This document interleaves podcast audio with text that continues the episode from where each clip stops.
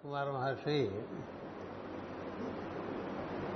కోరిక కారణంగా జీవుడు తను తానులా మర్చిపోతాడు అనేటువంటి విషయాన్ని ఆవిష్కరించి తననెప్పుడు తాను గుర్తు చేసుకోవటంగా ఒక విధానం చెప్తాడు. తాను తన హృదయమునందు అతడే తాను అనేటువంటి ఒక ధ్వనిని నిర్వర్తించుకుంటూ ఉంటాడు. అంచేత సమస్తమంది ఉన్నటువంటిదే తనయందు కూడా తన వలె ఉన్నది అని గుర్తుంచుకోవటం వలన తనకి సమస్తమునందు అదే దర్శనం అవుతూ ఉంటుంది. అలా దర్శనం అవుతూ ఉంటే తనకు ఏర్పడినటువంటి దేహము, ఇంద్రియములు, మనస్సు, వాటి పోషణము, వాటిపైన బుద్ధి, వాటి వికాసము, ఇవన్నీ చాలా అప్రయత్నంగా జరిగిపోతూ ఉంటాయి. అంచేత ఏది మూలమైతే ఉన్నదో దాన్ని మనం బాగా గట్టిగా దీక్షతో అందుకోగలిగితే అది మొదట్లో మొట్టమొదటి సూత్రం అదే చెప్తాడు. అతడే నేనుగా ఉన్నాను అనేటువంటి సత్యం అదే మనకు తత్సత్ అని చెప్తూ ఉంటారు. హరి ఓం తత్సత్ అని చెప్తూ ఉంటారు. సోహం అని చెప్తూ ఉంటారు. అంచేత ఏదో ఒకటి భావన ముఖ్యం. సంస్కృత పదం కాదు ముఖ్యం, భావన ముఖ్యం. ఏమిటంటే అదే ఇదిగా ఉందని, అతడే తానుగా ఉన్నాడు, అతడే సమస్తముగా ఉన్నదనే భావన ఉన్నప్పుడు తన యందు కోరికలు పుట్టేటువంటి అవకాశం తగ్గుతుంది. కర్తవ్యం స్ఫురణకు వస్తుంది. ఎందుకంటే మనకు ఏర్పడినటువంటి అహంకారం కానీ, నేనున్నాననేటువంటి ఒక ప్రత్యేకమైన భావన కానీ, తదనుగుణమైన బుద్ధి కానీ, మనసు కానీ, ఇంద్రియములు కానీ, శరీరము కానీ దాని మీదే ఆధారపడి జీవిస్తుంది. ఆ ఒకటి లేకపోతే ఇవేవి పనిచేయవు. మన హృదయం ముందు సోహం అనే శబ్దం జరగట్లేదనుకోండి, ఏమీ లేదు. ఈ సోహం అనేటువంటి శబ్దం మనకి ఒక సత్యాన్ని ఆవిష్కరిస్తుంటే దారుణ ఇష్టం ఏమనంటే అతడే నేనుగా ఉన్నానని, అతడే నీవుగా ఉన్నావు. మన తెలుగు సినిమాల్లో అలాంటివి మంచి తత్వపరమైన పాటలు కూడా ఇచ్చారు. అదే నేను, అదే నీవు అని పాటలు. నేనేదో నువ్వు కూడా అదే. ఇంత నీ యందు నా యందు ఉన్నది ఒకటే అనేటువంటి భావన. అలా ఉన్నవాడికి ఏం జరుగుతుందంటే తానేమి చేయవలననేటువంటి స్ఫూర్తి చాలా సులభంగా లభిస్తుంది. తనకి ఏమి కావాలనో అనేటువంటిది రాదు, తాను ఏమి చేయవలనో అనేటువంటిది స్ఫురిస్తుంది. ఎప్పుడైతే ఇది లేదో తనకేమి కావాలి అని మారిపోతుంది. అందుకని నేనేమి చేయవలను నుంచి నేను నాకేం కావాలి అంటే తప్పదు, పక్కదారిలోకి వచ్చింది. పక్కదారిలోకి వస్తే ఆ కోరిక వల్ల తను తాను మర్చిపోవడం జరుగుతుంది. మర్చిపోయినటువంటి వాడు ఇంకేది చేసుకున్నా అన్నీ దాని నుంచి అలా బంధాలు ఏర్పరచుకుంటూ వస్తూ ఉంటాడు. అందుచేత సమస్త వాంగ్మయము ఒకటే చెప్తుంది, కోరిక. ఈ కోరిక నుంచి కర్తవ్యంలోకి మన బుద్ధి మళ్ళాలంటే మన మూలంతో మనం ఎంత అనుసంధానం చెందితే అంత కర్తవ్యంలోకి మళ్ళుతూ ఉంటాం. అందుకని ఇది నువ్వు చేయవలసిన పని అని నీ లోపల నుంచే నీకు తెలియటం అనేటువంటిది సంస్కారం. నీ లోపల నుంచే నువ్వు ఇది ఈ సమయంలో ఇప్పుడు నువ్వు చేయవలసిన పని ఇది అనేటువంటిది నీకు తెలిసిందనుకో, అది సంస్కారం. అలా తెలియలేదనుకో, అలా తెలిసిన వారి దగ్గర శుశ్రూష చేసి వారి సాన్నిధ్యంలో తెలుసుకోవడం ఒక పద్ధతి.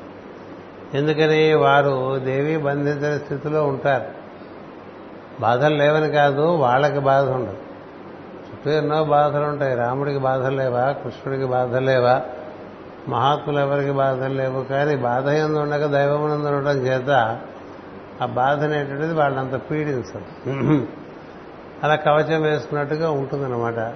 కవచం వేసుకున్న వాడికి ఎన్ని దెబ్బలు కొట్టినా వాడికి తగలవు దెబ్బలు.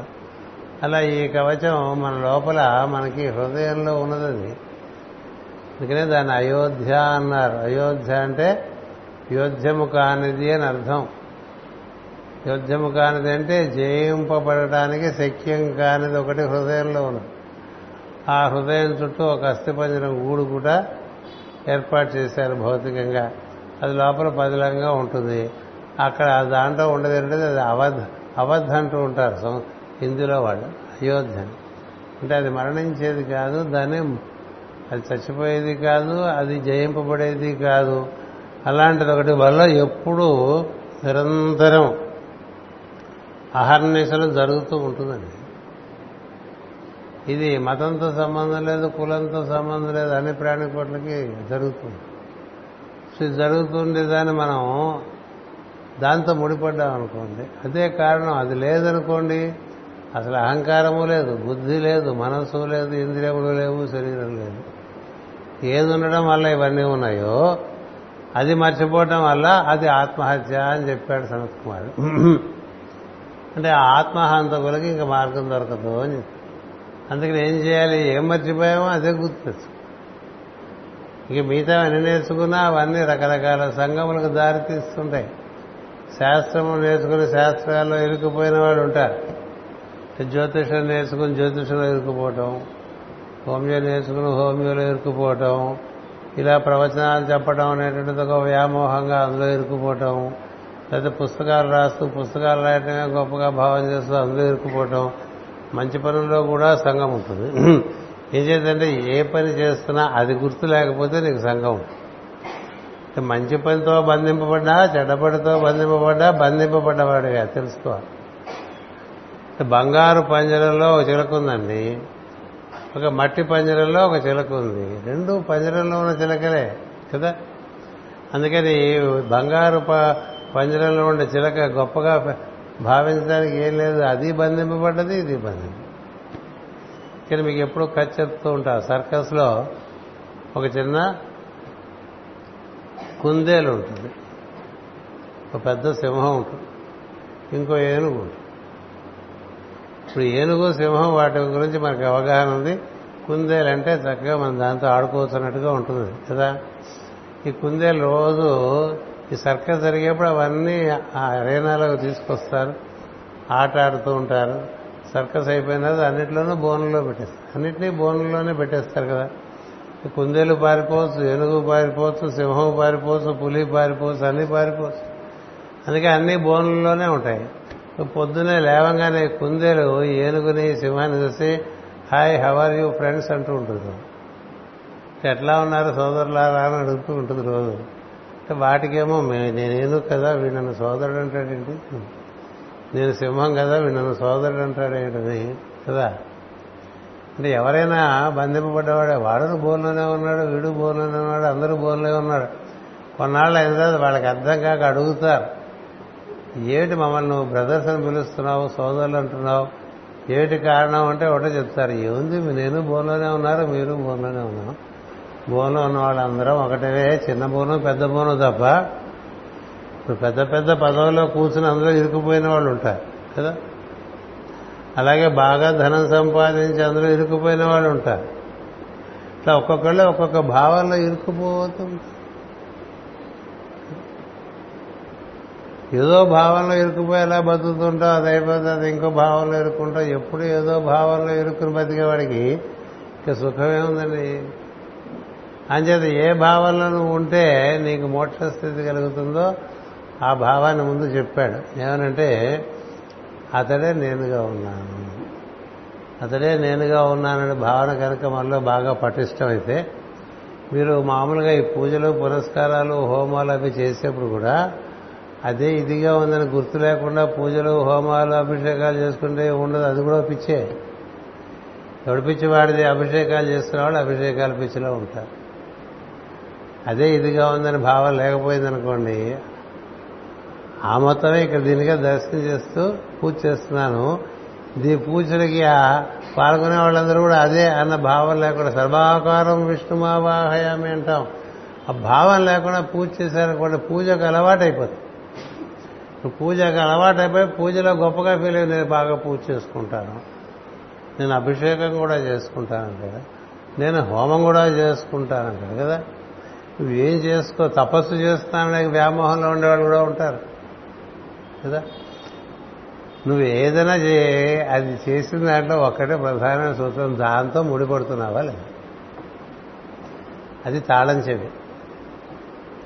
ఆ తాళం చెవి లేకుండా నువ్వు మిగతా ఎన్ని తాళం చెవులు నీ దగ్గరున్నా, అంటే నీకు జోషితం తెలిసినా, నీకు నిరుక్త శాస్త్రం తెలిసినా, నీకు ఛందస్సు తెలిసినా, నీకు వ్యాకరణం తెలిసినా, నీకు కాలం యొక్క యుగముల యొక్క కథలు తెలిసినా, నీకు ఈ ఉచ్చారణలో ఉండేటువంటి రహస్యాలు తెలిసినా, నీకేమేమి తెలిసినా ఉపయోగమే ఉంది, నువ్వు పండితుడిగా మిగిలిపోదు.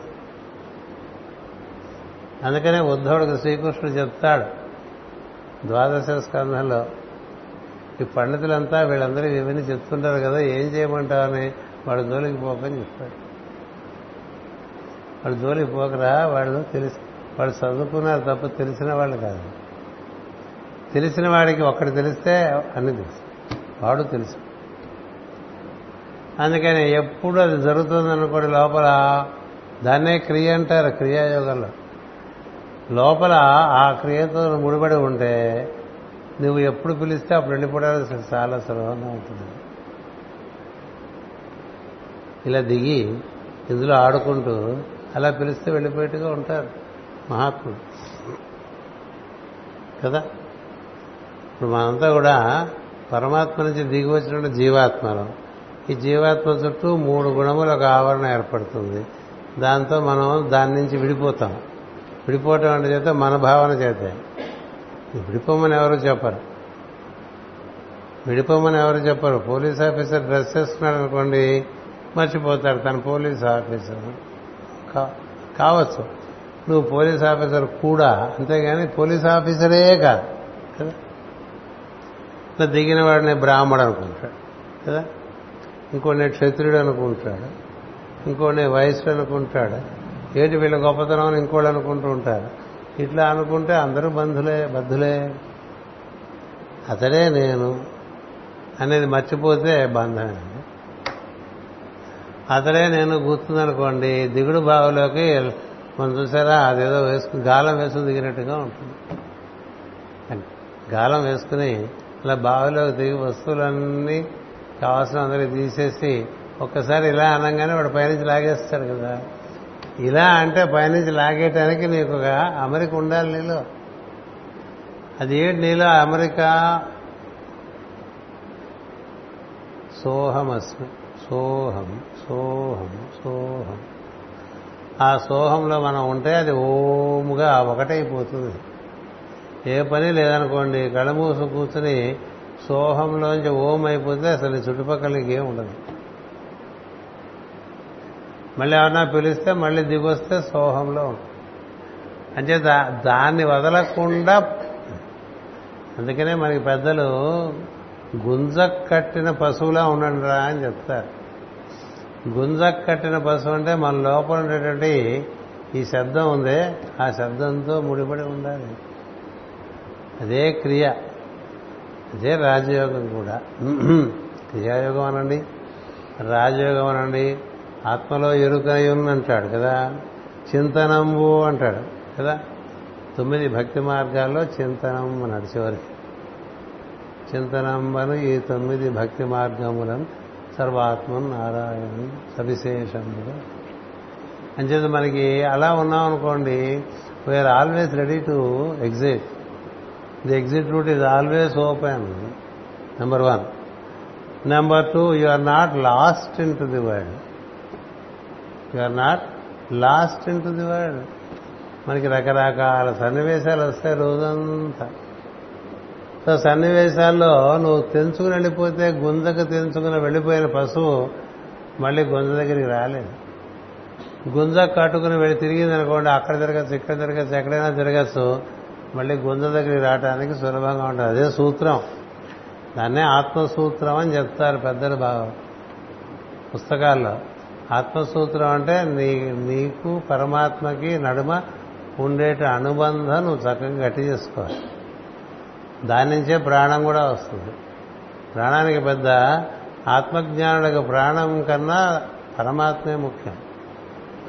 ఏం చేతంటే తాను పరమాత్మతో కూడి ఉండటం చేత తనకి ప్రాణం ఏర్పడుతుంది, గుణములు ఏర్పడతాయి, తానున్నాననే ఒక భావన ఏర్పడుతుంది, తనకు ఒక బుద్ధి ఏర్పడుతుంది, ఒక మనసు ఏర్పడుతుంది, ఇంద్రియములు ఏర్పడతాయి, శరీరం ఏర్పడుతుంది. ఇవన్నీ ఎవరి వల్ల ఏర్పడుతున్నాయో వాటితో నేను సంబంధం పెట్టుకుంటాను అని చెప్పడానికే గజేంద్ర మోక్షంలో మొట్టమొదటి పద్యం కదా. ఎవనిచే జనించు జగమెవ్వని లోపల నుండు లీనమై. గొప్పగా పద్యం వచ్చిందని చదువుకోవటం కాదు, పద్యం వచ్చినా రాకపోయినా మూలంలోకి వెళ్ళటం అనేటువంటి చింతన ఉండాలి. మామూలుగా చిన్నపిల్లలకి పద్యాలు నేర్పించేసి ప్రదర్శన చేయించేస్తుంటారు వాళ్ళ చేత కదా.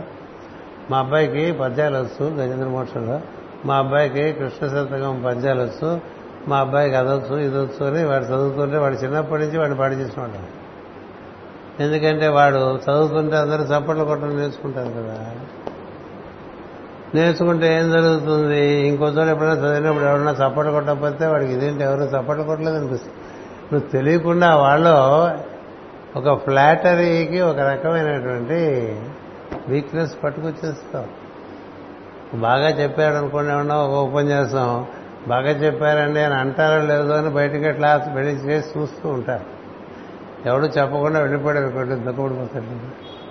బాగా పాడిన తర్వాత నువ్వు పాడావు, నీకు ఇష్టమే నువ్వు పాడావు అలా అనుకోడు, అట్లా చూస్తూ ఉంటాడు వాడి పక్క వీడి పక్క. ఏమన్నా పొగుడుతారా లేదు కదా.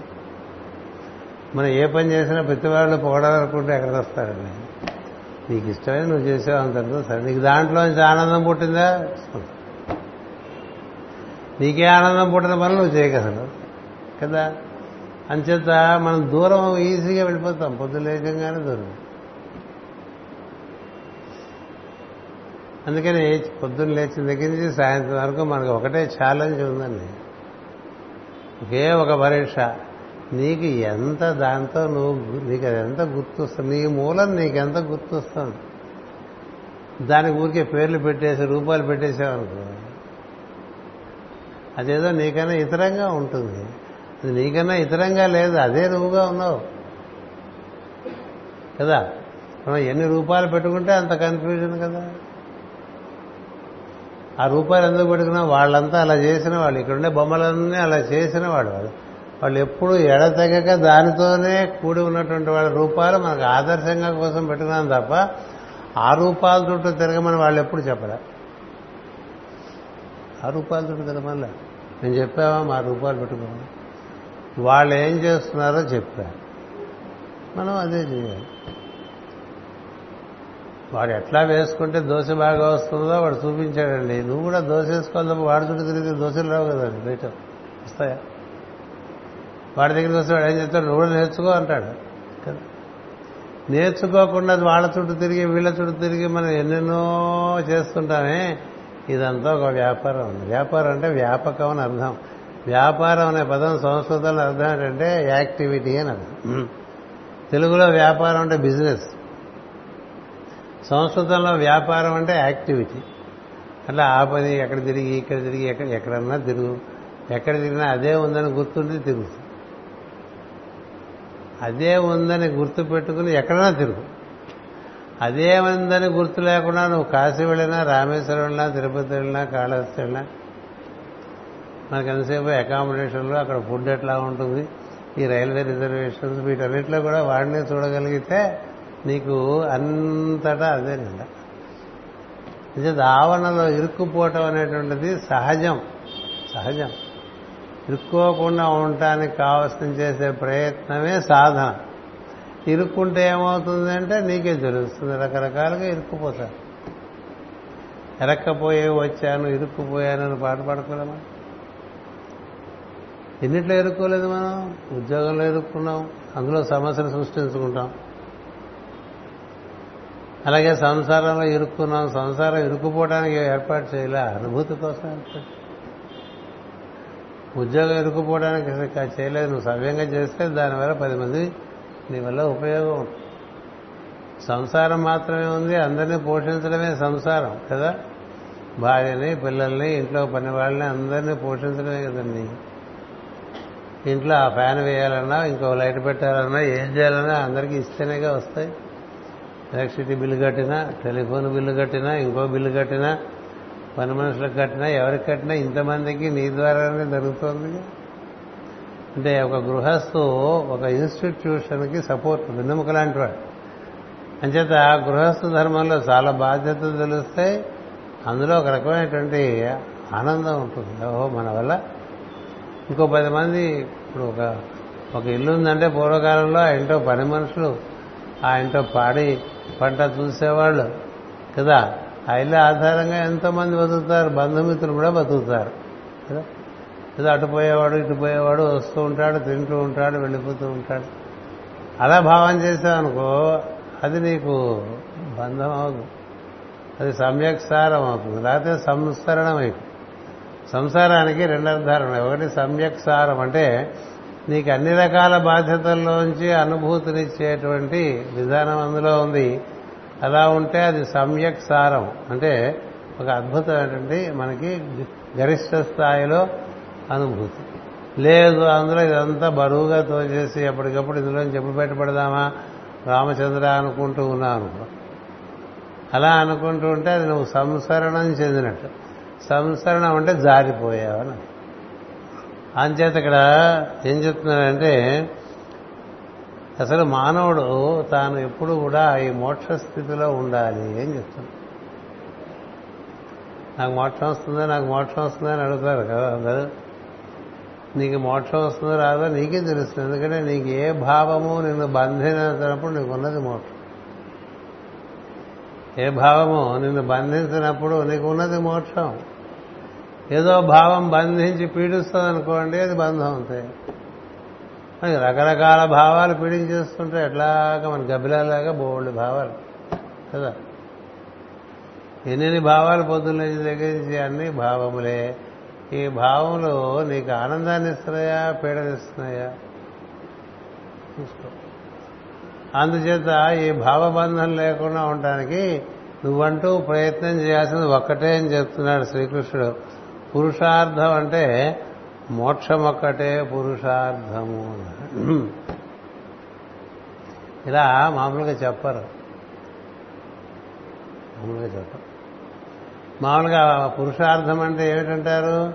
ధర్మార్థ కామ మోక్షములు అంటారు. ధర్మంతో కూడి అర్థాన్ని సంపాదించుకోవటం, ధర్మంతో కూడి కామాన్ని పరిపూర్తి గావించుకోవటం, ఆ రెండు బాగా జరిగినటువంటి వాళ్ళు ఈ ధర్మంలో ఉండటం చేత వారికి భావబంధం లేకుండా ఉంటుంది. ధర్మంలో చాలా అత్యంత మహాధర్మాలు ఉన్నాయి, అది చాలా నిశ్చితంగా ఉంటుంది. ధర్మరాజు నిర్వర్తించిన ధర్మం, రాముడు నిర్వర్తించిన ధర్మమే ధర్మం. ఇంకా అక్కడ రామాయణ కాలంలో రాముడికి సరిసమానమైన ధర్మమూర్తి లేడు. మహాభారతం కాలంలో యుధిష్ఠుడికి సమానం కన్నా మించిన ధర్మమూర్తి లేడు. అందరూ భీష్మ ధర్మాత్ముడే కానీ ఇరుక్కుపోయాడు. ఎందుకు ఇరుక్కుపోయాడు? ప్రతిజ్ఞ చేశాడు, నేను రాజ్యాలని. నువ్వెవరు ప్రతిజ్ఞ చేయడానికి? రాజ్యం బాధ్యత తప్ప నీ హక్కు కాదు. ఇంటి రాగానే తండ్రి చెప్పాడు, బాధ్యతను ఎవరన్నా గిఫ్ట్ ఇచ్చేస్తారా? It's not your right, it is your responsibility అయిపోయాడు, ఇరుక్కుపోయాడు. ఎందుకని?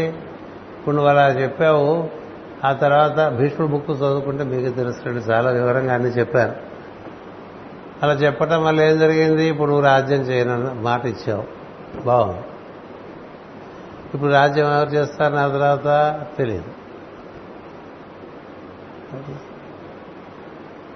కాబట్టి ఏం చేయాలి? ఎవరో కన్నీళ్ళు తీసుకుని పెళ్ళిండు. ఆ వచ్చిన వాళ్ళు ఎలాంటి వాళ్ళు వచ్చారు? ధృతరాష్ట్రుడు, పాండురాజు, విదురుడు. విదుడికి రాజ్యం అనేటువంటి స్వభావమే లేదు. పాండురాజు చాలా అగ్రెసివ్, అంటే మహారజోగుణ సంపన్నుడు. అలాగే జయించుకుంటూ పోయి పెద్ద రాజ్యం విస్తారం చేసేసాడు. అడవుల్లోకి వెళ్ళాడు, అక్కర్లేని పని చేశాడు, శాపం చేశాడు. గుడ్డివాడు వచ్చాడు రాజు, అయిపోయింది. మరి వాళ్ళ నుంచి వచ్చిన వాళ్ళు ఎట్లా వచ్చారు? ఎంత కథ అయిపోయింది. తాను చేయాల్సిన పని తాను చేయకపోవటం వల్ల 3 తరాలు తాను కాపు కాయాల్సి వచ్చింది ఆ సింహాసనాన్ని. ఎంతవరకు కాపు కాచాడు, సరైన వాడు అక్కడ కూర్చునేంత వరకు కాపు కాచాడు. ధర్మరాజు పట్టాభిషేకం శిక్షుడు అయిన తర్వాత భీష్ముడు దేహం. ఎందుకని వాళ్ళ నాన్నకి మాట ఇవ్వటం వల్ల ఆ మాట ఎందుకు ఇవ్వాల్సి వచ్చింది, తన అనవసరంగా మాట ఇవ్వటం ఇలా అయిపోయింది. అలాగే భీష్ముడు మహాశివభక్తుడు. నీవు శివభక్తుడు అంటే నిన్ను శివుడు చూసుకోడా, నీ సంతానాన్ని శివుడు చూసుకోడా, నీకు పిలిస్తే శివుడు పలుకుతాడే, అలాంటిది నేను ఒక రాజ్యంలో ఒక కొలువులో ఒక ఉద్యోగిగా చేరడం ఏంటి? ఎప్పుడు విద్య నేర్పే గురువు అదే కొలువులో ఉద్యోగస్తులుగా ఉండకూడదు. ఉంటున్న తర్వాత ఏం జరిగింది, ఆ రాజుగారు ఏం చెప్తే చెయ్యాలి. అంతే, నీకు రాజసింహాసనం అయితే రాజుతో పాటు సమానంగా అందరికీ వేస్తారు కదా కుర్చీలు, రాజు కొలువులో అందులో భుజకీర్తులు పెట్టుకుని అక్కడ కూర్చుంటే మాత్రం ఉపయోగం ఉంది, ధర్మం అధర్మం జరుగుతోంది, తనేం చేయలేడు. ఎందుకంటే రాజు ఏం చెప్తే తన చేయి, ధర్మం తప్పాడు కదా. ధర్మం తెలిసి ఉండటం వేరు, ధర్మ ఆచరణలోకి రావటం వేరు. మరి ఎంతమంది ఎన్ని రకాలుగా ధర్మాలు తప్పడం వల్ల వాళ్ళు అలా నిర్వీర్యులు అయిపోయారు. అందుకనే అది ధర్మయుద్ధం. ఎవరు ధర్మమునందు నిలబడ్డాడో వాడే గెలిచాడో మిగతా వాళ్ళందరూ. పాండవులందరూ కూడా ధర్మాత్మలకు పోకండి కదా, ఒక్క యుధిష్ఠిరుడు. అందుకనే చిట్ట చివరికి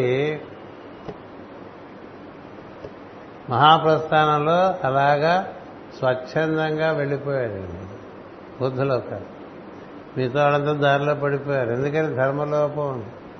అందుకని ధర్మార్థం, ధర్మం బట్టి అర్థము, ధర్మం బట్టి కామము నిర్వర్తించుకోవడం అనేటువంటి విషయాల్లో పొరపాట్లు జరిగే అవకాశం చాలా. అందుకని 4 రకాలుగా చెప్పట్లేదు, ధర్మార్థ కామమోక్షములు పురుషార్థములు ఉంటాం మనం. చతుర్విధ ఫల పురుషార్థ సిద్ధ్యర్థం అంటుంటాం కదా, అయితే చతుర్విధ పురుషార్థ ఫల సిద్ధ్యర్థం అంటుంటాం. అంటే అవి అయ్యే లోపల రకరకాలుగా మనకు అవి ఇవి ఇరుక్కుపోతాయి. అన్నిట్లోనే ఇరుక్కుపోవచ్చు కానీ ఇది ఇరుక్కోకుండా ఉండగలరేమో కానీ శరీరంలో ఇరుక్కోకుండా ఉండలేరు ఎవరు. అది చాలా పెద్ద విషయం. శరీరంలో ఇరుక్కోకుండా ఉండటం అనేది అన్నిటికన్నా మించిన విషయం. మిగతా వాటిలో వేటిలోనూ ఇరుక్కోకుండా ధర్మాన్ని నిర్వర్తించి ఉండవచ్చు. ఎవడయ్యా పూర్ణముగా నిలబడ్డవాడు అంటే అలా అనాయాసంగా శరీరాన్ని వదిలేసిన వాడు. అందుకనే యోగుల్లో కూడా వాళ్ళు శరీరం ఎలా వదిలేస్తారనేటువంటిది ఒకటి చూస్తూ ఉంటారు. ఇది అలా వదిలేయటం ఎందుకు వీలుపడ్డది, శరీరం మీదే వ్యామోహం లేనివాడు ఇంకా దేని మీద వ్యామోహం. ఎందుకని తనలోంచి పుట్టిన దాని చుట్టూ మిగతావన్నీ ఏర్పడతాయి. తన శరీరం మీదే తనకు మోహం లేదుట అంటే ఇందులోకి వచ్చాం ఇందులోంచి వెళ్ళిపోతాం కదా. ఇళ్ళను నూతి లోపలను పడి అంటాడు కదా ప్రహ్లాదు. శరీరమే ఇల్లు, అలా మనకి శరీరం వదిలేయండి, ఇల్లు వదిలేసి వెళ్ళలేం కదా మనం. శరీరం వదిలేసి వెళ్ళలేము, ఏమి వదిలేసి వెళ్ళలేము. ఆశ మాత్రం నాకు మోక్షం వస్తుందా అని అడుగుతాను.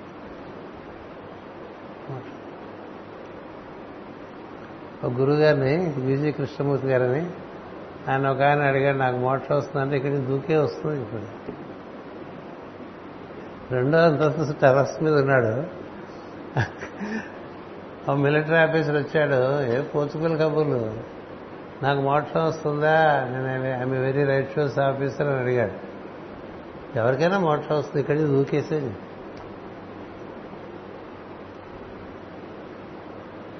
అంటే ఆయన స్టన్ అయిపోయింది. అది సీరియస్ అంటే ఐఎమ్ సీరియస్, ఎందుకు దూకలేవని అడిగాడు. ఎందుకు దూకలేవంటే ఆయనకు పెళ్ళా ఉంది ఒకటి. నేను ఎలా దూకేస్తాంలా, 2 శరీరం కదా. అదే మరి అంత సులభం కాదయా, ఊరికే మోక్షం అడకపోకండి, మేము మామూలు విషయాలు మాట్లాడి నేను మాట్లాడతాను, ఆ విషయాలు దొరికిపోవద్దని చెప్పాను. Don't ask me anything spiritual అని చెప్పేవాడు ఆయన. ఎందుకంటే you are not fit even to listen, and you only listen, you don't practice, why should I tell you all this, it's waste of breath to me అని. మీకు వీలుంటే ఒకసారి యోగి కృష్ణమూర్తి గారి పుస్తకాలు చదువుకోండి. అలా నిలువుగా కోసేస్తారు. ఎందుకంటే మనం రకరకాల అందమైన భావాలు పేనుకుని మన అందులో పెట్టుకుంటూ ఉంటామండి. ఇక్కడ సత్యం ఏంటంటే ఓం నమః అనే సత్యం. మనం లేం, వాడే ఉన్నాం. మంత్రం ఏది? శంకరాచార్యుల వారు గురు మంత్రంలో మొట్టమొదటిది ఓం నమః. అదే నేను నువ్వు ఉన్నావు అనుకున్నా ఆడుకో ఉన్నానని గట్టిగా నిర్ధారణ చేసుకోబో. చేసుకున్నావో you lose the path to return, you lose the exit. అలా జరుగుతుందనేటువంటిది ఇక్కడ చెప్పిన సూత్రం అండి. కొంచెం చాలా అడ్వాన్స్డ్ సూత్రాలు కదా మనం లెక్క వేసుకోవాలి. అంతేగాని మామూలుగా మనకి LKG UKG elementary school teachings కావు కదా. ఇప్పుడు మనం ఇక 4 నెలలుగా చదువుకుంటున్నాం. ఎంత ఎక్కడ పట్టుబడి చూడండి, నెమ్మదిగా ఒక్కొక్కటి. అంచేత మోక్షం ఒక్కటే పరమ పురుషార్థము, దాన్ని పొందుట ఒక్కటే గుర్తుండవలను. దేహము, ఇంద్రియములు, ప్రాణము, బుద్ధి, నేనను భావము మన పొరలే గాని మనము కాదు అన్నాడు. నేననే భావం కూడా మన పొరే, మనం కాదు. సో దేననుకోవటం వల్ల దాని చుట్టూ ఇంక మిగతావన్నీ చేరతాయి. అది హైపోథీసిస్ మనకి. నేను అనేటువంటి నువ్వు ఖాయం చేసుకుంటే నాది వచ్చేస్తుంది కదా. నేను, నాది, నా వారు, అంతే 3 స్టెప్పుల్లో కిందపడిపోతాం. అందుకని ఏం చెప్తున్నాడు ఈయన? దేహము వరుస క్రమంలో చెప్పుకోడు. దేహము, ఇంద్రియములు, బుద్ధి, ప్రాణము, నేను. ప్రాణం కన్నా ముందు నుంచి ఉన్నవాడు నేను. ఇది నేననే భావం. ఆ నేను కన్నా ముందు నేనున్నాడు. ఆ నేనులోంచి ఈ నేను వచ్చింది, ఆ నేనులోంచి ఈ నేను వచ్చింది. కృష్ణుడు నేను నేను నేను అంటాడు కదా, నువ్వు కూడా నేనే అంటాడు. నువ్వు అనుకోక నేను అనుకో, నువ్వు కూడా అని చెప్తాడు. నేను నేనైనా నేనంటూ మాస్టర్ గారు మంత్రధారలో రాశారు. తెలిసిన వాళ్ళు నేను నేనైనా నేనని పలుకుతుంది బ్లావెట్స్కి వృతగా. నేను నేనైనా నేనంటుంది ప్రతీష్ కదా. నేను నేనైనా నేనంటాడు గిరిశర్మ లేక జ్వాలాకుడు. అంటే ఏంటి? అతడే నేనుగా ఉన్నాను తప్ప నేను వేరుగా లేవు. అది నీకు స్థిరపడితే నువ్వు గట్టెక్కినట్టు. అప్పుడు నువ్వు ఎంత ఆట అన్నా ఆడపరాదు. అది స్థిరపడకపోతే ఏమి.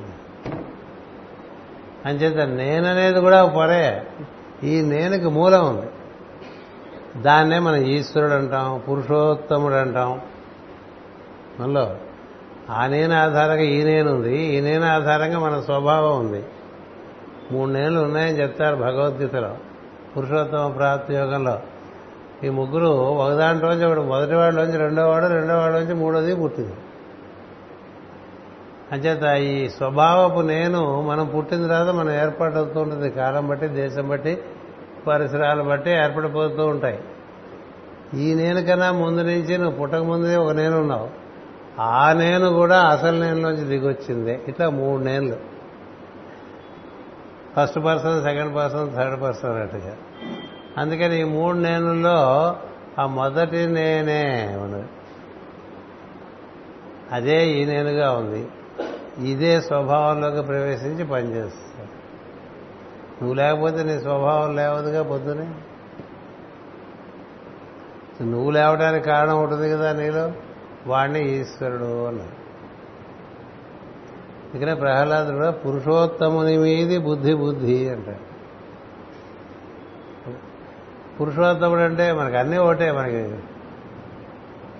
ఇక్కడ అర్థం చేసుకోకపోతే అన్ని పదాలు ఒకటే అనుకుంటాం కదా. నారాయణ అంటే ఏమిటి, విష్ణు అంటే ఏమిటి, వాసుదేవుడు అంటే ఏమిటి తెలియకుండా పేడబలం కలుపుకున్నట్టుగా ఉంటే ఏమర్థం కాదు.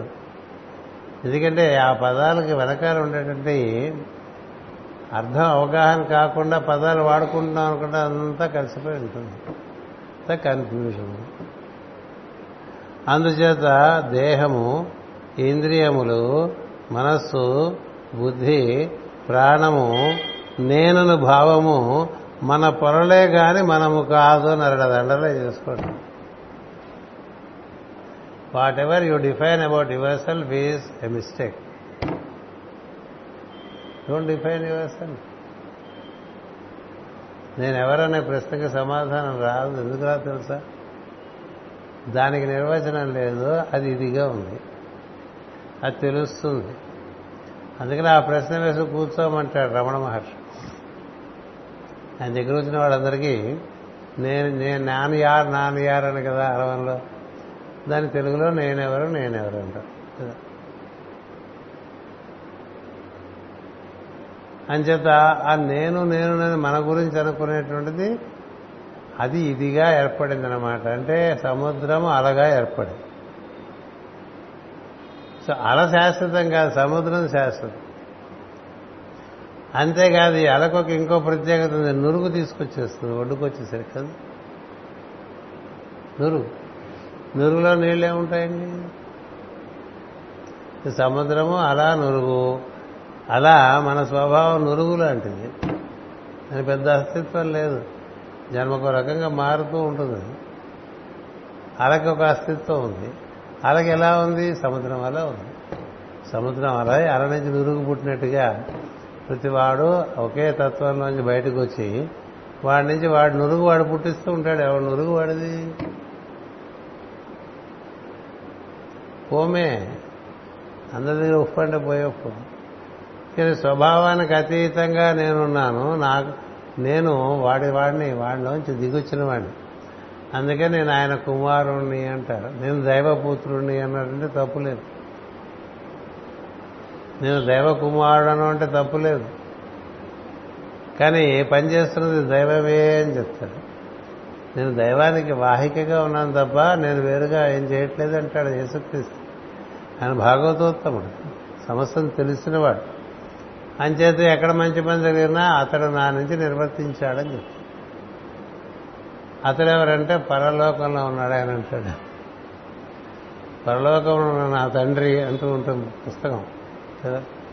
పరలోకంలో ఉండే తండ్రి నీలో కూడా నిండి ఉన్నాడు. అందుచేత నీకు అవైలబుల్ ఆయన, నీకు అవైలబుల్. నువ్వు లింకప్ అయితే అతడు లింకప్, నువ్వు లింకప్ కాకపోతే అతడు లింకప్ కాడు.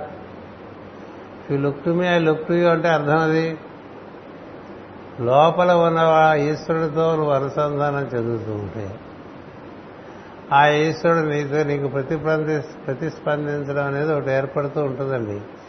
ఈశ్వరుడే ప్రతిస్పందించడం మొదలు పెడితే ఈశ్వరుడికి ఉండేటువంటి సమస్తమైనటువంటి జ్ఞానము, సంకల్ప బలము, క్రియాశక్తి అవి క్రమంగా నీ మీద ఆపాదింపబడతాయి. అందుచేత నీ వల్ల మామూలుగా అందరి వల్ల జరిగే పనులు కాక ఇంకో రకంగా జరుగుతుంటాయి పనులు. అందుచేత ముట్టుకుంటే తగ్గిపోవటాల దగ్గర నుంచి, చూస్తే తగ్గిపోవటాల దగ్గర నుంచి, మాట చెప్తే తగ్గిపోవటాల దగ్గర నుంచి అట్లా హీలింగ్లు జరుగుతుంటాయి కదా. టీచింగ్ జరుగుతూ ఉంటుంది. అన్నీ వాడు చేసుకుంటూ ఉంటే వీడు దానికి మౌత్ పీస్లా ఉంటాడు. అలా ఉండేవాడు మోక్ష స్థితిలో ఉన్నట్టు. తనే ఉన్నాడనుకుంటే మూతేసేసినట్టే. తనకి పరమాత్మకి మధ్య ఒక డిస్కనెక్ట్. ఆ డిస్కనెక్ట్ ఉన్నప్పుడు you remain a limited person. When you are a limited person you have the possibility of creating lot of complications to your self. అందుచేత స్థావరములు, జీవులు, వారి ఎందు ఏర్పడే వివిధ రూపాలు, పొరలే గాని స్వతంత్రమైన అస్తిత్వము కలవి కాదు. వేటికి వాటంతా ఉండగలిగినవేం లేవు. అన్నీ ఆ పొరలే. అష్ట ప్రకృతులు అంటాం కదండి. అష్ట ప్రకృతుల్లోంచి వీళ్ళంతా పుట్టుకొచ్చారు. మనం ఎరిగేటువంటి ఈ భూమి, పంచభూతాలు, ఈ వృక్షాలు, జంతువులు, మనుషులు, దేవతలు అన్నీ అందులోంచి దిగొచ్చినవి. ఈ పొలంలోకి మూలమైన దాంట్లోకి నువ్వు వెళ్ళావనుకో, మూలంలోకి వెళ్తే నీకు అన్నీ క్రమంగా అన్నిట్లోనూ అదే ఉంటుంది కాబట్టి వాటి సహకారం కూడా లభిస్తూ ఉంటుంది. ఇప్పుడు మహాత్ములకి జంతువుల సహకారం లభిస్తుంది, పక్షుల సహకారం లభిస్తుంది, పంచభూతాల సహకారం లభిస్తుంది. అవన్నీ మనం కథలుగా చదువుకుని అమ్మో అమ్మో అనుకుంటుంటాం. మహత్యాలన్నీ అవే కదండి.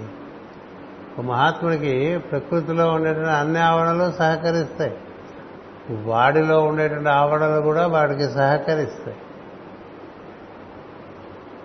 ఇందుచేత తాను అన్నిటికీ మూలమైన దాంతో కూడి ఉండటం చేత వాటి అవన్నీ నీకు ఉన్ముఖంగా ఉంటాయి. అందుకనే వేదవ్యాస మహర్షి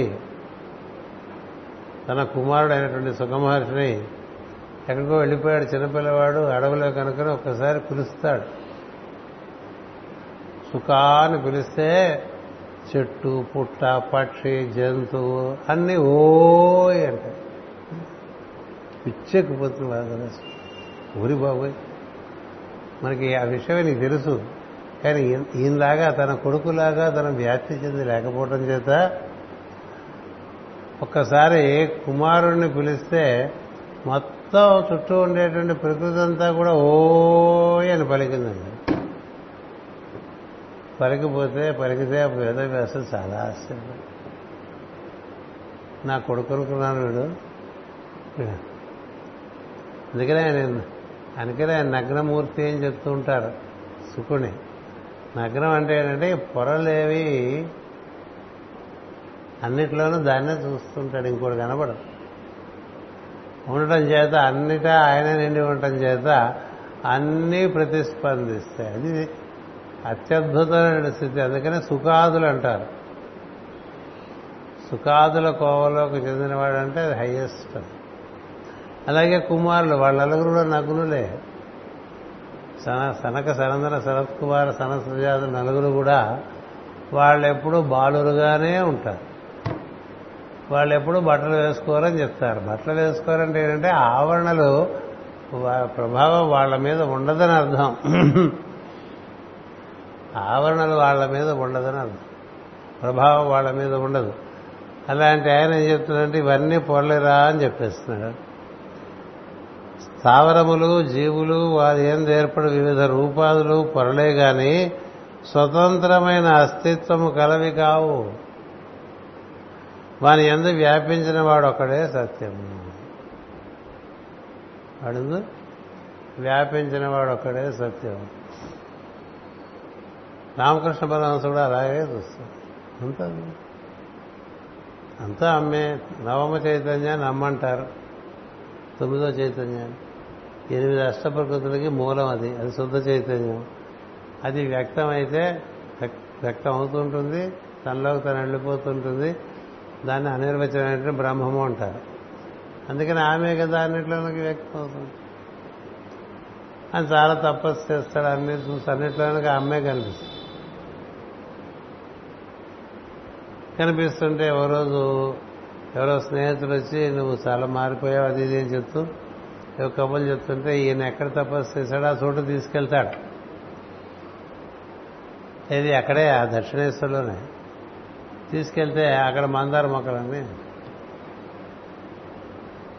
ఉంటే అక్కడ మందార మొక్కలు ఓ మొక్క చూసి ఈ మందారం చాలా బాగుంది కదా అంటాడు రామకృష్ణ.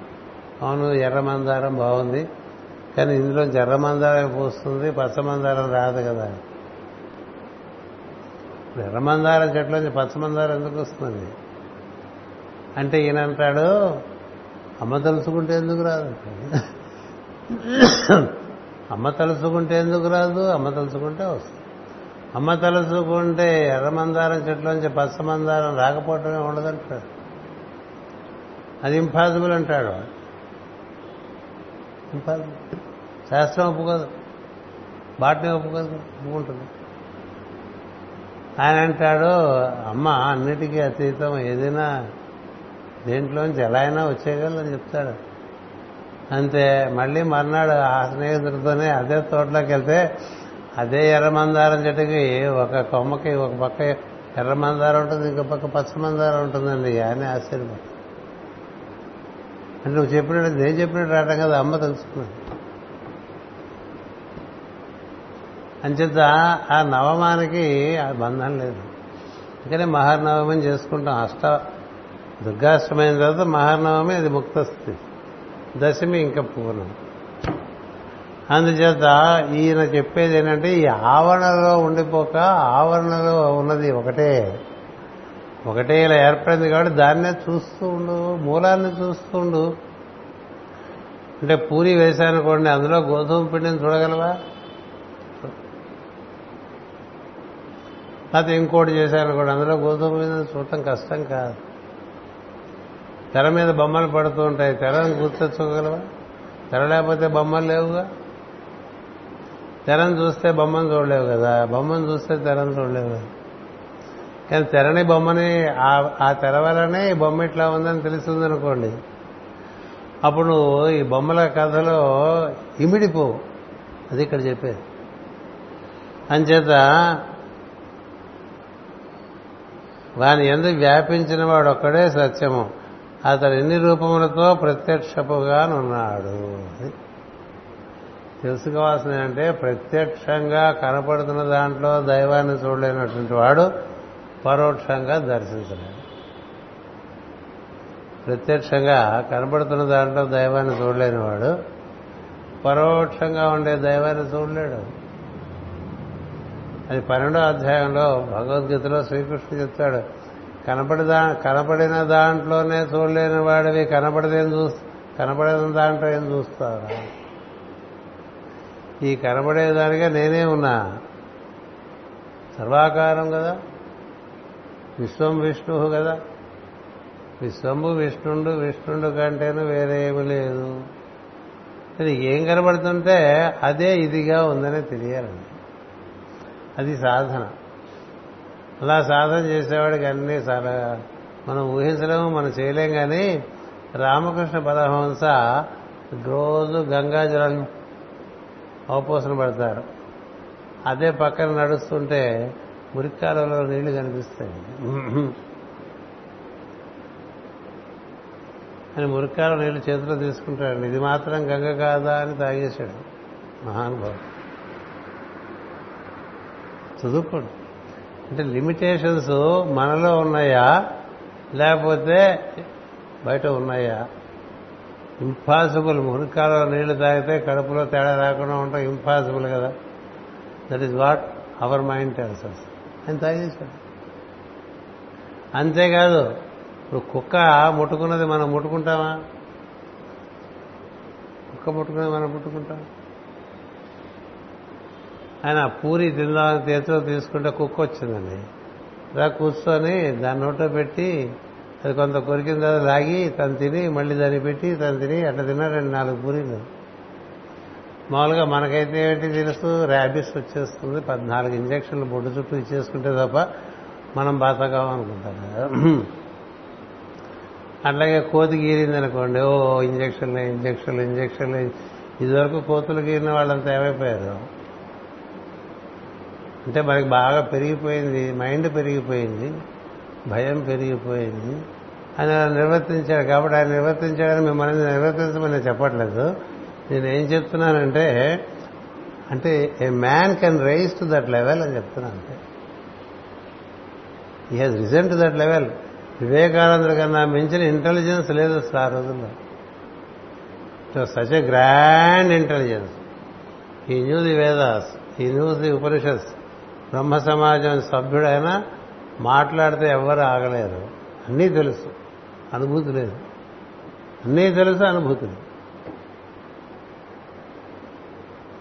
ఈ రామకృష్ణ చదువుకోవాలి. అందుకని ఆ పుస్తకాలకి ఇవన్నీ పెట్టాము కలమారు. ఈ రామకృష్ణ పరమహంస ఎక్కడో చోట భజనకి పిలుస్తారు ఆయన కలకత్తాలో. ఆయన చాలా తన్మయంతో భజన చేస్తారు అమ్మవారి గురించి. అంటే ఆయన పాడుతూ పాడుతూ పాడుతూ చిరుతలు పట్టుకుని లేచి నిలబడి డాన్స్ కూడా చేసేవాడు. అక్కడికి వివేకానంద వస్తాడు. వస్తే చూసి ఎప్పటి నుంచో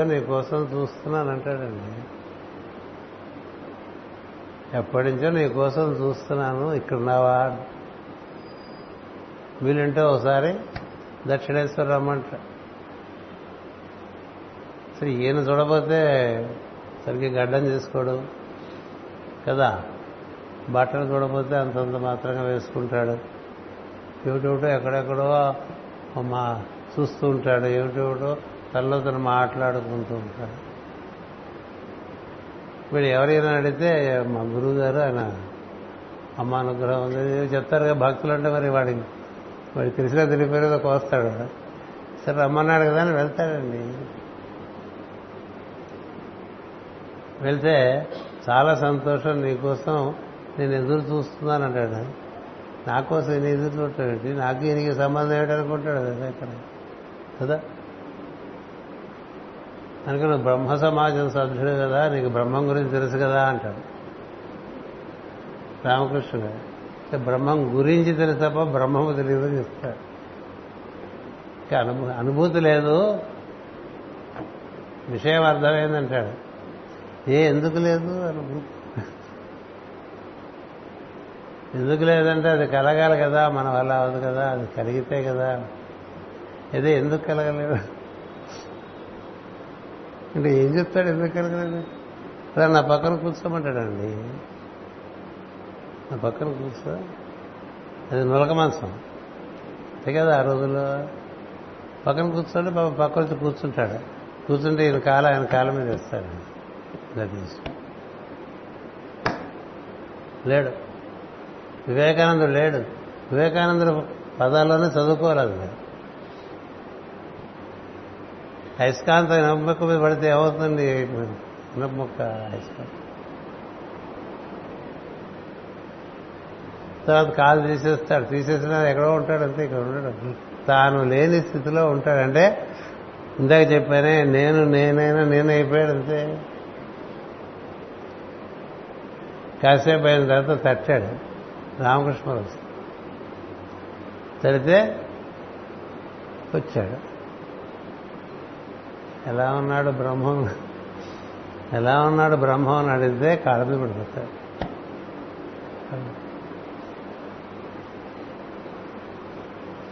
అంచేత ఆవరణలన్నీ దాటి అదో మాదిరిగా ఉన్నాడు రామకృష్ణ.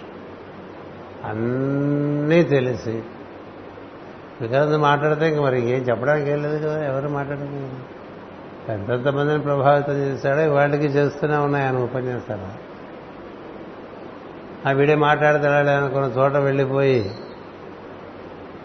వాళ్ళు ముందు పావుగంట ఇచ్చిన వాళ్ళు 3 గంటలు మాట్లాడినా ఒప్పుకుని ఆ తర్వాత వారం అంతా పెట్టుకున్నారు నేను ఉపన్యాసాలు చికాగో. దీనివల్ల అనుభూతి మాట్లాడుతుంటే సభ అంతా అనుభూతితో నిండిపోయింది. It's not an intellectual exercise, it's not information, it is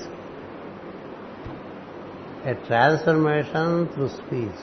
ఉన్నవాళ్ళంతా అలాగ ఉంటుంది. ఎందుచేత ఆ టచ్ ఉంటుంది చేత.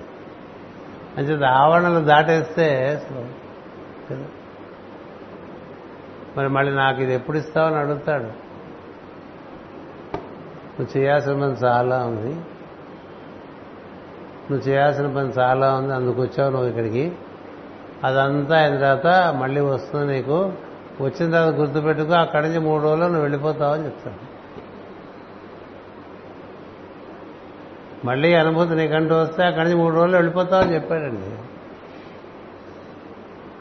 అంతే. మరి ప్రపంచం అంతా తిరిగాడు, దేశం అంతా తిరిగాడు, ఎన్నో రకాలుగా ప్రచోదనం కలిగించాడు. రామకృష్ణ మిషన్ పెట్టాడు, ఒక ఆర్డర్ పెట్టాడు, మాంగ్స్ను పెట్టాడు, శిక్షణ ఇవ్వడానికి యువకులందరినీ చేసుకున్నాడు, చాలా పెద్ద సంసారం పెంచాడు. ఆ బేలూరు మఠం పెట్టాడు, అందులో రామకృష్ణ పరమహంసని అక్కడ ప్రతిష్టాపన చేశాడు, అన్నీ చేశాడు. శారదాదేవి కూడా సమాధి ఏర్పాటు చేశాడు. మంచి యాక్టివిటీలో ఉండగా ఒక రోజు టక్కుంది వచ్చింది సమాధి స్థితి. వచ్చింది సమాధి స్థితి. రాగానే వివేకానంద ఎక్కువ వయసులో కానీ 39 ఏళ్ళు. ఇప్పుడు వచ్చిందేంటి, మనం బోల్డ్ యాక్టివిటీలో ఉన్నాం కదా. అయినప్పటికీ గురువు గారి మాట తప్పదని తెలుసు. అందుచేత వెంటనే తనకు కూడా సమాధి కట్టించేసుకున్నాడు. నేను రేపు కట్టుగా అందులోకి వెళ్ళిపోతాను, నేను ఇంకా అందులో ఉంటానని లోపలికి వెళ్ళిపోతాను అంతే. టచ్ కూడా 3 రోజుల్లో స్వచ్ఛందంగా శరీరం అక్కడ వదిలేసి, అందుకని సమాధి అక్కడ ఉంది. ఊరికే సమాధులు అడ్డమైన వాళ్ళకి కట్టకూడదు. ఏ శరీరం అయితే భగవంతుడి యొక్క పరిపూర్ణమైన అస్తిత్వం అన్ని ఆవరణలోకి 8 ఆవరణలోకి దిగొస్తుందో అది పునీతమైన శరీరం. దాని నుంచి కూడా మనకి ఆ తరంగాలు వస్తాయి, అందుకని వెళ్ళాలి. అంటే బుద్ధుడికి ఒక సమాధి ఉందనుకోండి, బుద్ధుడికి ప్రతి చిన్న విషయాలు బుద్ధుడు వెంట్రుకు కూడా ఒక సమాధి, బుద్ధుడికి పన్ను కూడా పెట్టారు. అట్లా మనకి బుద్ధుడికి యేసుక్రీస్తుకి రకరకాలుగా చాలా చోట్లు ఉన్నాయి. ఇందులో సత్యమున ఉన్నాయి, అసత్యము ఉన్నాయి. ఏదైనప్పటికీ ప్రెసెన్స్ అలా ఉంటుంది. ఎందుకు ఇవన్నీ చెప్పానంటే ఈ తత్వం ఏదైతే ఉందో భగవత్ తత్వము అది నీకు దర్శించాలే తప్ప అన్నిట్లోనూ కనిపిస్తుంది. నీదే ఆలస్యం దర్శించాలి. అలా చూసినవాడే అంబరీషుడు, అలా చూసినవాడే ప్రహ్లాదుడు కదా. అలా చూడటం నేర్చుకున్నవాడే నారదుడు అని చెప్పి తన కథ అని చెప్పుకున్నాడు. అందుకని ఆయనకి రాక్షసుడిగా కనిపించిన వాడు వీడే కదా. ఇప్పుడు మనకి హిరణ్యకశిపుడి దగ్గరికి వెళ్ళినా, రావణాసుడి దగ్గరికి వెళ్ళినా నారదుడికి తేడా ఉండదు.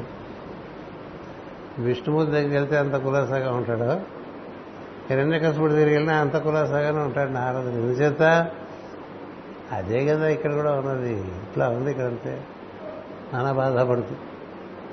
అందుచేత ఇది మనకి సింథసిస్ అంటారు ఈ రోజుల్లో ఇంగ్లీష్ పదం.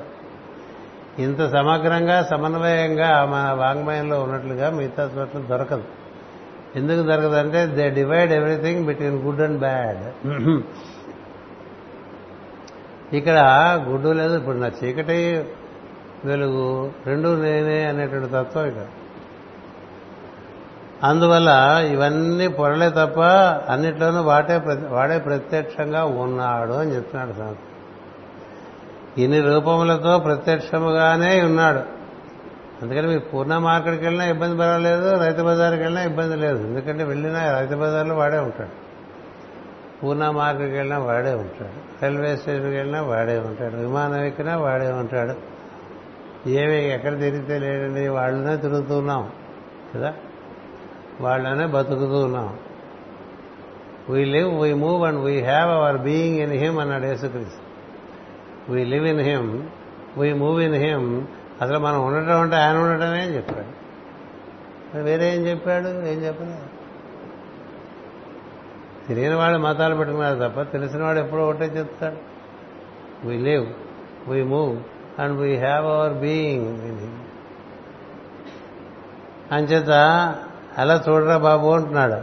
సూటిగా నిన్నటి యందును నీ యందును మేల్కొనే ఉన్నాడు, అంతర్యామిగా ఉన్నాడు, ఈ రూపములతో కూడి ఉన్నాడని చూడవలను కానీ రూపములను చూడరాదు. అది లేకపోతే రూపం పడిపోతుంది కదండి. అంటే నిలబడ్డవాడు పడిపోయి చచ్చిపోతే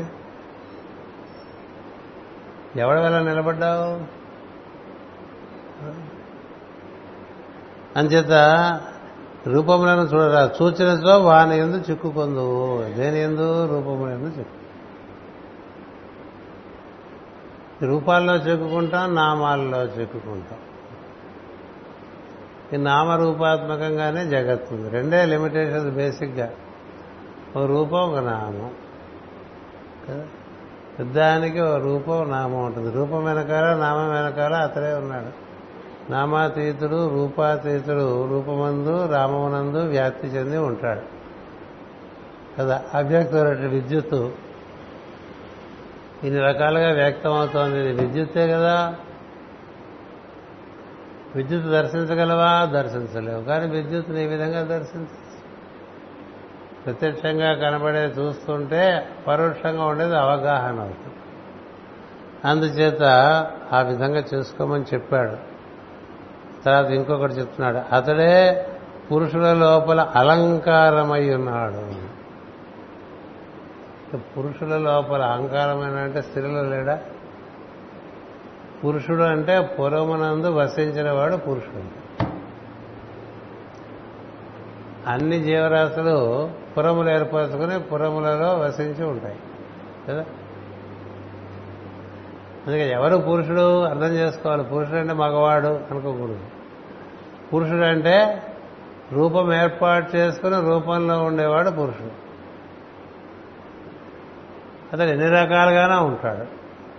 సహస్రశీర్ష పురుష అంటే అది విష్ణుమూర్తి చదువుతున్నావా?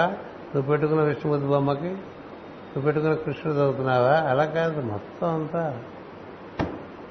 ఇప్పుడు చీమని అనుకోండి, ఆ చీమ రూపంలో కదులుతున్నది అదే.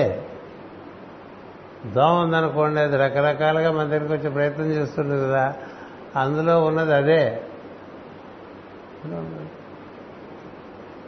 అదే చూడాలి. దాని రూపం ఇది మనకి ఇలా కూడా ఉన్నాడని తెలుస్తుంది. ఎలాగైనా ఉంటాడు, ఎలాగైనా దర్శనం ఇస్తాడు. నువ్వు అనుకున్నట్టు దర్శనం ఇవ్వడు, ఆయన అనుకున్నట్టు దర్శనం ఇస్తాడు. అంటే దర్శనం కోరుకున్నవాడు ఏ రూపంలోనే ఆయన ఉన్నాడని చూసేవాడికి ఏ రూపంలోనైనా ఆయన పలకచ్చు. అప్పుడు నీకేమైంది? చుట్టూ అంతా కూడా అదే ఉంటుంది. నీకు అక్కడి నుంచి చక్కగా గైడెన్స్ వస్తూ ఉంటుందండి. అట్లా పుచ్చుకున్నారు గైడెన్స్. అందుచేత రూపములను చూడరాదు, సూచించో వారి ఎందు చిక్కుకును. అతడే పురుషుల లోపల అలంకారమై ఉన్నాడు. అంటే అలంకారం అంటే అది లేదనుకోండి ఎట్లా ఉంటుంది? 3 గంటలు అది. ఓ మనిషి పోయాడనుకోండి, పోయిన తర్వాత ఎట్లా ఉంటుంది అది? భార్యా బిభ్రతి తస్మిన్ దేహే అన్నారు కదా. 2 రోజులు ఉంచారనుకోండి, మీ ఆయనే కదమ్మా ఇంట్లో ఉంచుకో అంటే ఉంచుకుంటారండి. 2 రోజులు ఆయన వెళ్ళిపోయాడండి అంటారు. ఆ మొహం అంతా ఎట్లా మారిపోతుంది, ఆ అంగాలన్నీ ఎట్లా నల్లగా అయిపోతాయి, ఎలాంటి వాసన వస్తూ ఉంటుంది అందులోంచి. ఎవరి వల్ల వాసన రాకుండా, ఎవరి వల్ల కాంతివంతంగా, ఎవరి వల్ల ఆకర్షణీయంగా నువ్వు ఉన్నావు, అది ఉంటావు అంతేగా. మామూలుగా బాగా ఒకళ్ళొకళ్ళు కావాలించుకున్న వాళ్ళు చచ్చిపోయిన తర్వాత ఏం చేస్తారండి? కాసేపు ఏడుస్తారు, ఆ తర్వాత కాఫీ తాగేస్తారు. ఇప్పుడు సో సింపుల్ అది. లేదు కాఫీ తాగుతూ ఏడుస్తాడు,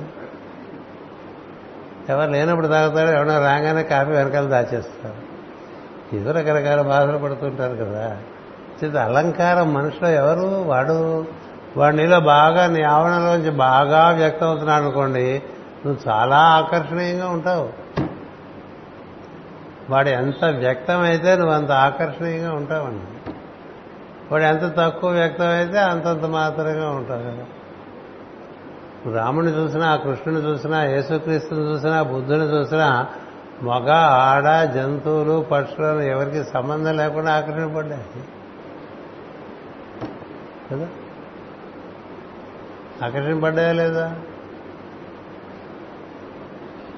అమ్మవారిని ఎత్తుపోతే రాముడు అలా దీనంగా చూస్తుంటే, చుట్టూ ఉండే జీవులన్నీ దీనంగా చూస్తుంటే నీకు ఎట్లా చెప్పాలి మనం వాడు చెత్తుకుపోయాడని?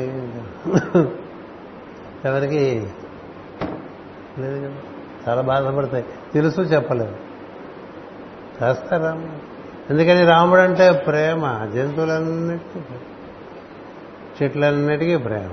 మరి కృష్ణుడే అనుకోపోకండి, రాముడు కూడా. రాముడైనా, కృష్ణుడైనా, బుద్ధుడైనా, యేసుక్రీస్తు అయినా, వీళ్ళందరి గురించి చెప్పుకుంటూ ఉంటాం కదా మనం. వీళ్ళందరిలో ఎంత దిగితే అంత ఆకర్షణ. కొంతమందిలో చాలా ఆకర్షణ ఉంటుంది, కొంతమంది అంటే వాళ్ళు మాటిమాటికి చూద్దాం కదా.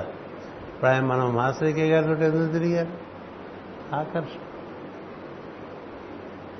వెళ్ళిపోయిన తర్వాత కూడా తిరుగుతుంటారు కదా, కుంభకోణం అంటారు, అదంటారు, ఇదంటారు, రకరకాలు తిరుగుతుంది.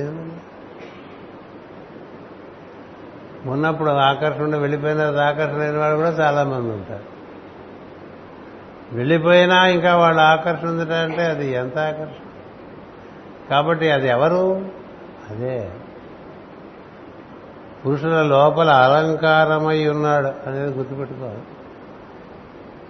అందుచేత అతడు కాని సమస్తమును ఎంత గమనించినను ప్రాణము లేని శవములను గౌరవించినట్లే, అలంకరించినట్లే. ఇప్పుడు శవాన్ని అలంకరిస్తాం అనుకున్నాం, మాస్టర్ ఉపాఖ్యానం అని అంటున్నారు. అతడు కాని సమస్తము, అతడు లేకపోతే సమస్తము ఎంత గమనించినను